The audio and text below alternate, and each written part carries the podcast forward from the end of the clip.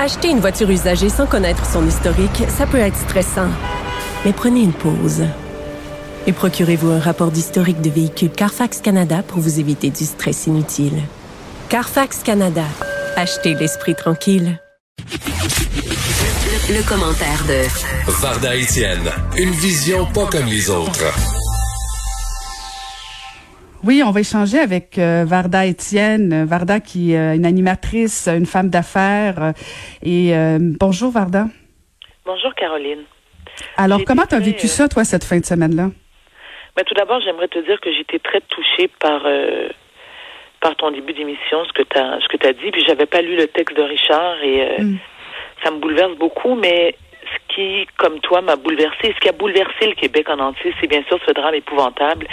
J'ai passé le week-end Caroline, moi, normalement, le week-end, j'essaie de ne pas regarder la télé puis de, de, de faire autre chose, mais j'ai passé le week-end branché sur LCN parce que je souhaitais de tout cœur d'apprendre que Martin Carpentier soit appréhendé. Et malheureusement, nous sommes aujourd'hui lundi, 10 heures, et cet homme s'est volatilisé comme par enchantement dans la nature malgré le fait qu'il y a des, il y a des combien de policiers qui sont sur ses traces, sur sa trace, il y a des bénévoles, bon, et euh, on ne sait pas il est où. Cette histoire m'a profondément ébranlée et bouleversée parce que je suis une maman. J'ai d'ailleurs écrit sur mes réseaux sociaux euh, comment tuer une mère sans lui enlever la vie, c'est en assassinant ses enfants. Lorsque je pense à cette mère, ainsi que toutes celles qui ont déjà vécu malheureusement une tragédie pareille, la question qui me vient en tête, c'est comment fait-on pour survivre à la mort de ses enfants? J'ai l'impression qu'on ne s'en remet jamais et on est en survie pour le reste de nos jours. La colère que j'éprouve ce matin, Caro, la haine, l'injustice et comme tu l'as précisé tout à l'heure, tu l'as mentionné, l'impuissance. Écoute, j'ai pas de mots donc, je suis constamment en train de penser à cette mère et me dire comment doit-elle se sentir? Je pense que je suis même pas capable d'imaginer cette douleur qui doit être indescriptible, qui doit être insupportable.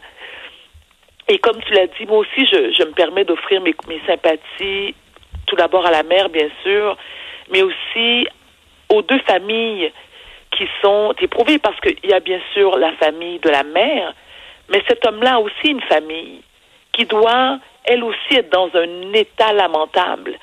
Mhm. Moi aussi, j'ai fait des recherches ce matin, Caroline, et selon les statistiques, entre 2007 et 2012, il y a eu 26 cas de filicide, soit 4 familicides, 10 filicides sans suicide et 7 filicides suivis d'un suicide. La majorité des cas d'homicides conjugaux sont commis par les hommes. L'auteur présumé est souvent le conjoint marié, séparé ou divorcé, et même des conjoints de fait qui ne sont pas le père biologique des enfants de la conjointe, de la nouvelle conjointe. Comme tu l'as si bien dit, Caroline, et très bien exprimé par Richard dans sa chronique du week-end, qu'est-ce qui se passe chez nos hommes? Pourquoi, lorsqu'il y a une détresse aussi profonde, ils hésitent encore en 2020 de consulter? J'ai beaucoup aimé l'exemple de Richard lorsqu'il dit le parallèle où est-ce qu'il dit lorsqu'il y a un problème de voiture, les hommes sont les premiers à se précipiter chez leur garagiste pour trouver il où le bobo.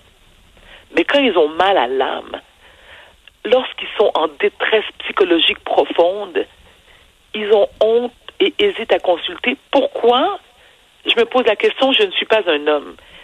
Mais ce que je pense, c'est ils ont peur du jugement, ils ont peur d'être euh, incompris, ils ont peur aussi de ne pas trouver l'aide nécessaire pour les aider à surmonter ce qu'ils vivent. Et ça, c'est un drame en soi. Il y a énormément d'aide au Québec pour les femmes, de nombreuses ressources qui lui sont, qui leur sont offertes. Pourquoi c'est pas la même chose pour les hommes? Effectivement, c'est un problème de société, Caroline.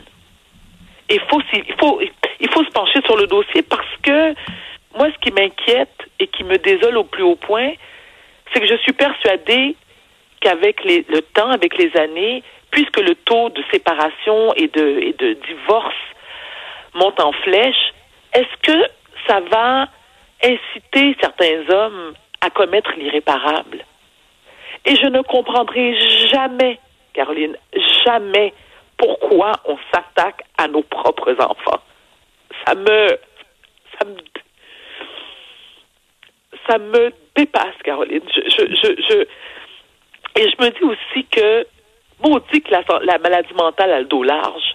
Parce que lorsqu'on commet l'irréparable, on dit que celui ou celle qui est coupable souffre d'un problème de santé mentale. OK, mais là, où est-ce qu'on trace la ligne?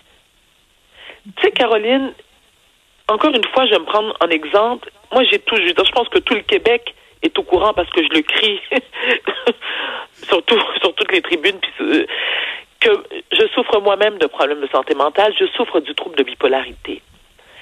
J'ai déjà eu des crises où j'ai été, j'ai été dans l'obligation de me faire hospitaliser, parfois contre mon gré, parfois de manière volontaire. Mais jamais, Caroline, jamais, même dans, dans mes crises, les... je n'ai songé à faire mal à mes enfants. Tu sais, j'ai vécu un divorce extrêmement éprouvant. Je n'ai jamais pensé deux secondes à m'attaquer à mes enfants pour faire mal à leur père. Pour moi, c'est une incompréhension totale. Et je me dis, mais qu'est-ce qu'on fait? Comment on, peut convaincre ces hommes qui souffrent, hein, parce qu'il y, a clairement c'est une souffrance qui cette souffrance provoque une colère et une haine qui, en plus, visiblement, provoque des envies meurtrières. Et ces hommes-là arrivent à un point de non-retour qui est d'assassiner sa propre progéniture. Caroline, c'est, il m'arrive rarement d'être sans mots. Je sais plus quoi dire.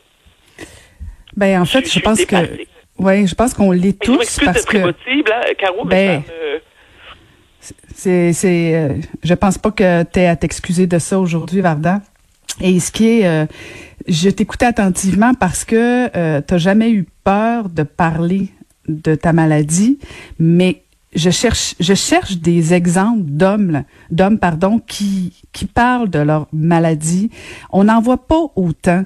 Et, je pense que, c'est pour ça que je voulais lire l'extrait de Richard, parce que, bon, tu sais, euh, Richard, on va se le dire, là, il est réputé pour être un dur à cuire, il n'y a pas la langue dans sa poche. Et là, je me dis, il faut que des hommes parlent plus, il faut qu'on les écoute plus, il faut qu'on les entende plus, justement peut-être pour démystifier. Oui, oui, oui, tout à fait, parce que, mais en même temps, on a tous une part de responsabilité parce que on est souvent la femme de, la maman de, donc mm-hmm. ces hommes-là, ils ont besoin qu'on qu'on les entende, qu'on les écoute, et, et c'est pour ça que je pense qu'il faut que ça devienne une priorité nationale, parce que même si il y en a pas beaucoup, ben il y en a beaucoup, tu sais, il y en a déjà trop parce que quand deux enfants perdent la, vie comme ça, ça n'a pas de bon sens. On peut pas, on peut pas rester impuissant. Je veux dire, la petite fille de Granby qui, qui, qui est morte, ben on a senti une urgence de d'intervenir pour qu'il y en ait plus comme ça. Ben il faut aussi qu'on sente la même urgence que un parent ne peut pas au nom du fait qu'il y a un problème de santé mentale, tuer ses enfants. Il faut que ce soit la dernière fois. Euh, il faut que nos, nos, nos, gouvernements, puis bon, encore une fois, j'interpelle les élus parce qu'il faut qu'il y ait des ressources pour les hommes, pour les parents, pour les enfants. Euh, parce que oui, on pense tout à la maman, petite fille, mais la maman de Martin Carpentier, le papa de Martin Carpentier, uh-huh. s'ils sont vivants, uh-huh. je veux dire, c'est des, des victimes collatérales aussi, là. Donc, euh, non, c'est euh, c'est un enjeu important et euh, plutôt plutôt préoccupant et, je pense qu'il faut continuer, qu'on continue, qu'on en parle, qu'on reste pas sans émotion parce que c'est juste normal, Varda, c'est juste normal. Caroline. Écoute, on se reparle demain, Varda. Prends soin de toi. Je t'embrasse. C'était Varda Étienne.